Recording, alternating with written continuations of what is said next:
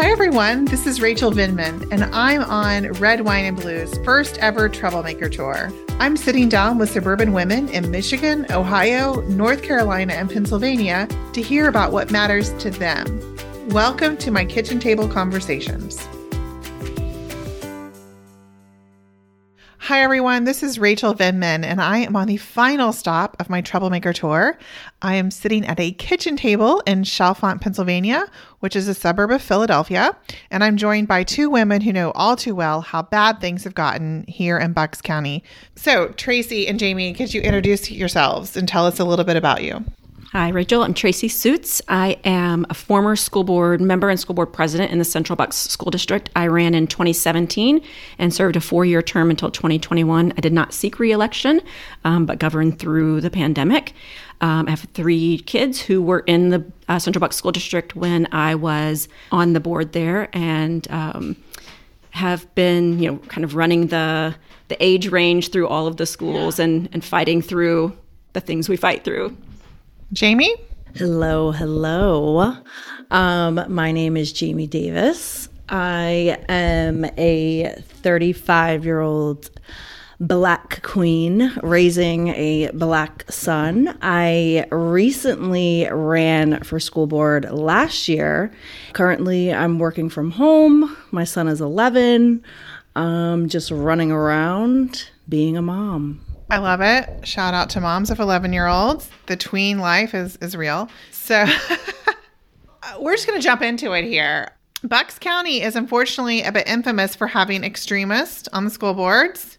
I won't hold it against you personally. I know you've you've both done a lot uh, to work on that and to counterbalance it. But we actually interviewed a mom on the podcast a few weeks ago who told us about Paul Martino. I am very curious about that.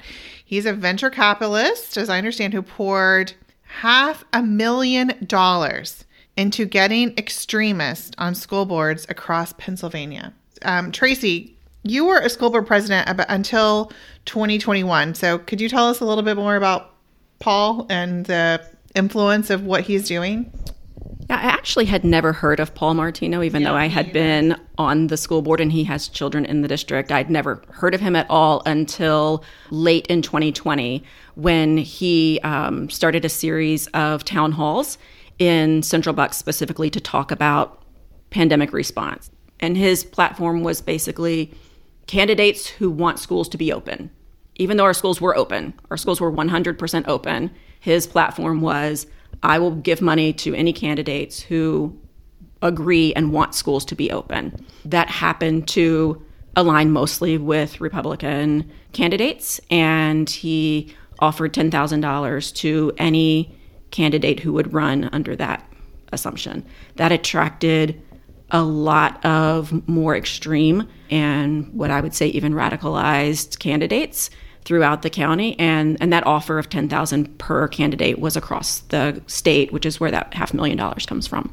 That's just so disturbing that one person could skew take things completely out of context but have so much influence. Jamie you ran for school board in Palisade School District which is also here in Bucks County. What made you decide to run? And what was your experience like when you did run um, so I decided to run in 2020. Um, it was after George Floyd was killed. Um, and I had done a Black Lives Matter unity march in our small conservative Riegelsville town. Even starting with that, I received hate. And that was the first time that I saw who people truly were in our area. So I decided to do the march, did the march, turned out awesome, was in the newspapers. About 300 people showed up. It was beautiful. Um, so then after that, I was like, screw this, I want to do something else. I was told about the school board. I was asked to run for the school board. So my race was a lot of ups and downs. There were pros and cons to it. The pros was that I formed this fabulous team that we call the Good Trouble. Um, and they helped me with my race. The negative side to it, I think that there was more negativity in my race. I couldn't really enjoy it. And um, there was just a lot of racism, a lot of attacking me, a lot of threats. police were involved, and it showed me a completely different side to a lot of close friends that I had. It started hitting me probably after the primaries that this race is going to be hard, and it opened up my eyes with the area that we're in. And the area that we're in is very conservative. It was just a lot of racism, a lot of racism in our area. That you hadn't seen previously. It hadn't been so overt before you wanted to organize a Black Lives Matter march or run for school board. Is that correct? Yes. What do you hear from other women, especially moms in your community? Do they support the extremist ideas or do they not know about it? Do they not care? Like, how do we get to this point and how are they reacting to it now?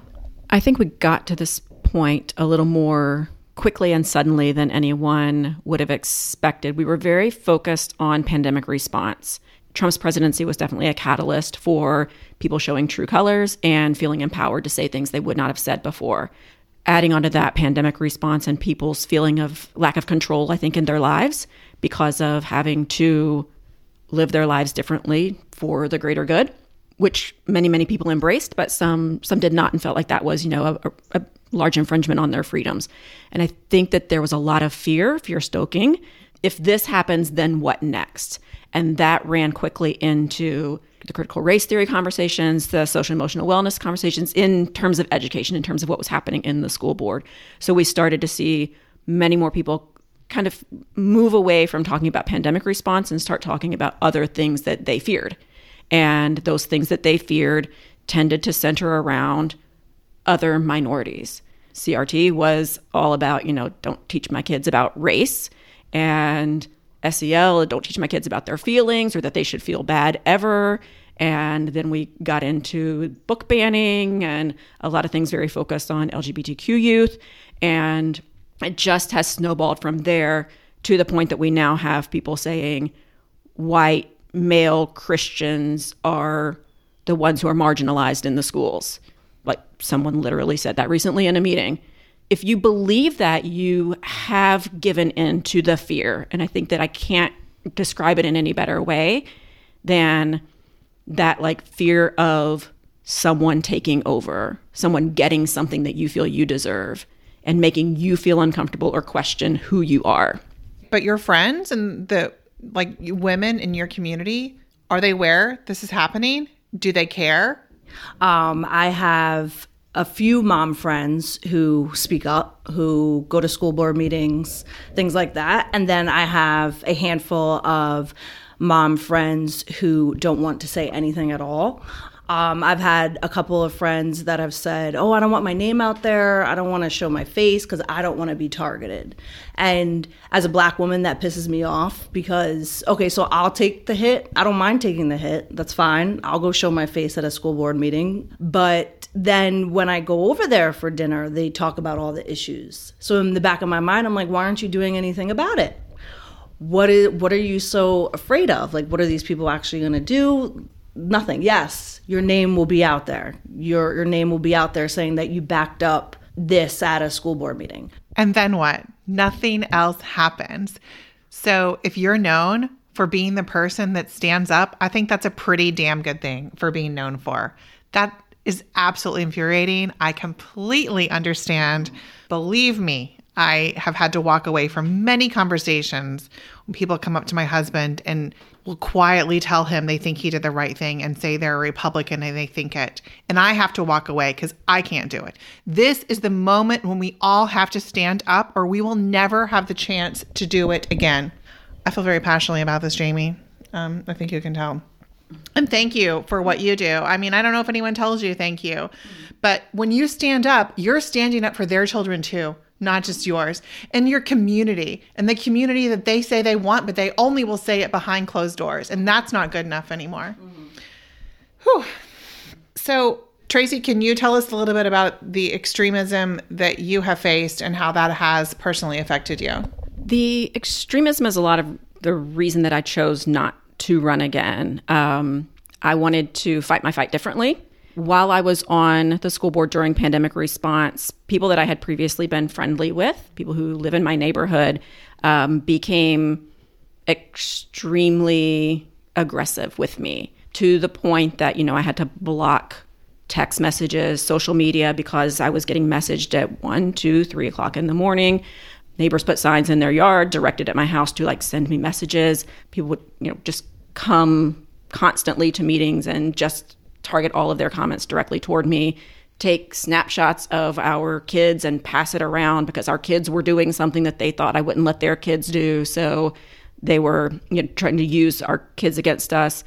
These are people who had been I'd been friendly with before. People who had been to my house, been to you know social events at my house. I'd been to their house, to birthday parties at their house, my kids' birthday parties. It was really disheartening because I had other friends who disagreed with me, but would have a conversation with me, who would say to me like, Tracy, I disagree with you. Can you explain your reasoning to me? And we would have a conversation and we would walk away and they would still disagree with me, but they would say, I'm glad I'm not in your shoes. I'm glad I'm not the person who has to make those decisions, but I still disagree with you. And that's fine. That's fine. We're not all going to agree. I get that. But to bring so much hate to it, to act like you don't know my character when you've known me for seven or eight years prior to any of this happening, I think was the the most um, disheartening and, and frustrating. And the way that I've dealt with that is to just find ways to block those people out of my life. My friends know I don't really want to know what antics those people are up to in other ways because it's just better for me um, to not invite that negativity in. But it goes back to that comment about like, you know, it's the fear, it's the like, who can I blame for the situation I'm in currently? and I was the convenient person to blame. That was hard. That was really, really hard, but it was so worth it mm-hmm. because I feel good mm-hmm. about what I accomplished. I feel good about the things that I fought for, the people I spoke up for, the things that I uh, put my heart and soul into.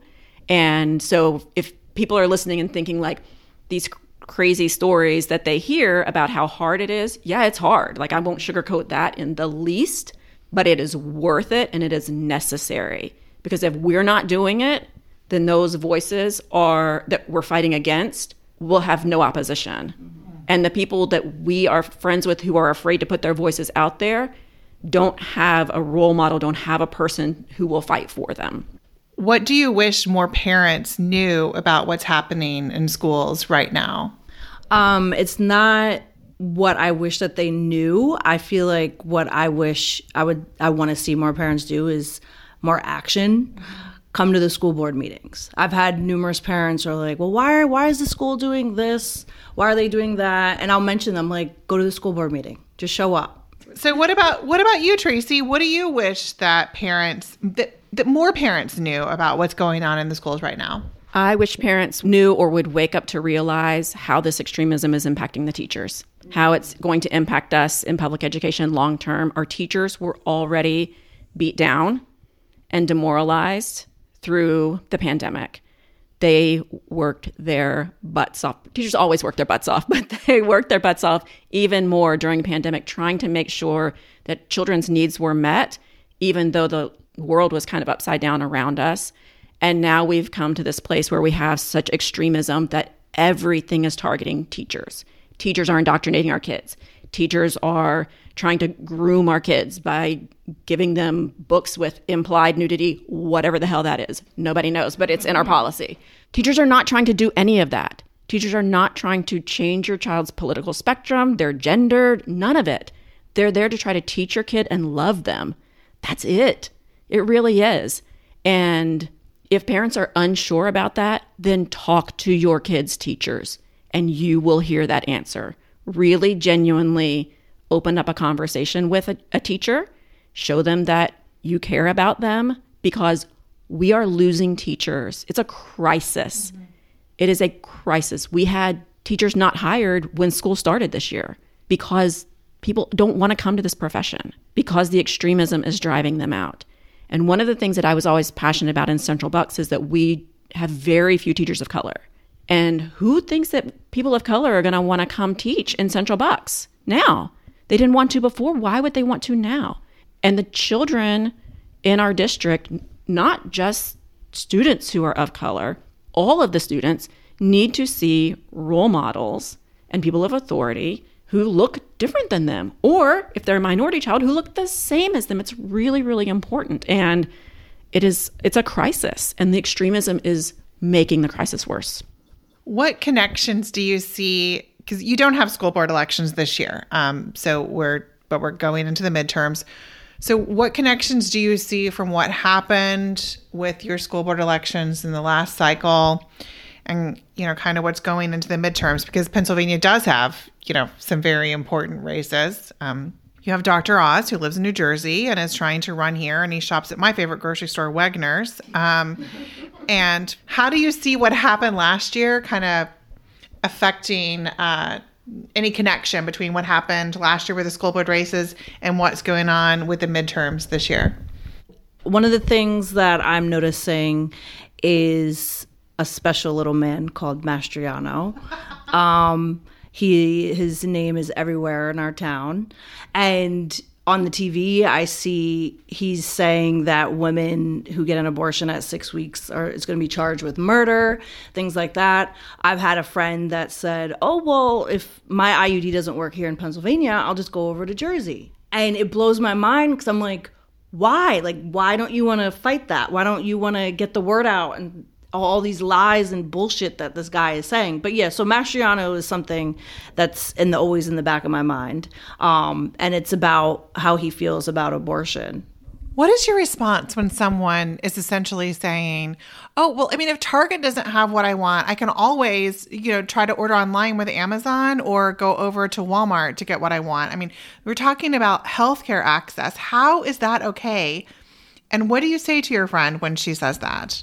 A lot of things that I hear, you know, when we're talking about like people who don't speak up, my a lot of my friends have older kids, so they're almost done, and so they're and their phrase is, "I'm almost done." Oh, I'm so glad I'm almost out of Central Bucks. And I want to say, well, first of all, I don't have that luxury. I have a second grader. But secondly, I want to say, ah, what about all the other kids? Like, it's not just about your kids. The school district is not just about your kids. There are 18,000 students in this district. When did we stop caring so much about other people? I mean, it manifested itself with masks, but it didn't start there. And and this is something that I think about all the time. We just stopped wanting to do what's best for others. I often go back to my grandmother during the pandemic talking to her and she talked about how they survived poor poor sharecroppers in Oklahoma. They survived the depression. She always says by helping each other. If we had something, we helped others. When they had something, they helped us. I just wish that people could be here with us in some of these conversations. They're so relatable. I mean, it's like any my neighbor's kitchen table, my friend's kitchen table. As a military spouse, I've I've sat at a lot of kitchen tables in a lot of different places, and they're all the same. And I think the interconnectivity of this, if it's not hitting you now, and it's not something that you feel personally, you will and that's kind of what we're you know, the theme of what we're trying to say is that this is this is going to affect you and it's better you know to get ahead of it and get involved. So i thank you both for what you've done to get involved and thank you for joining me for this today. You're welcome. Thank you. Thank you rachel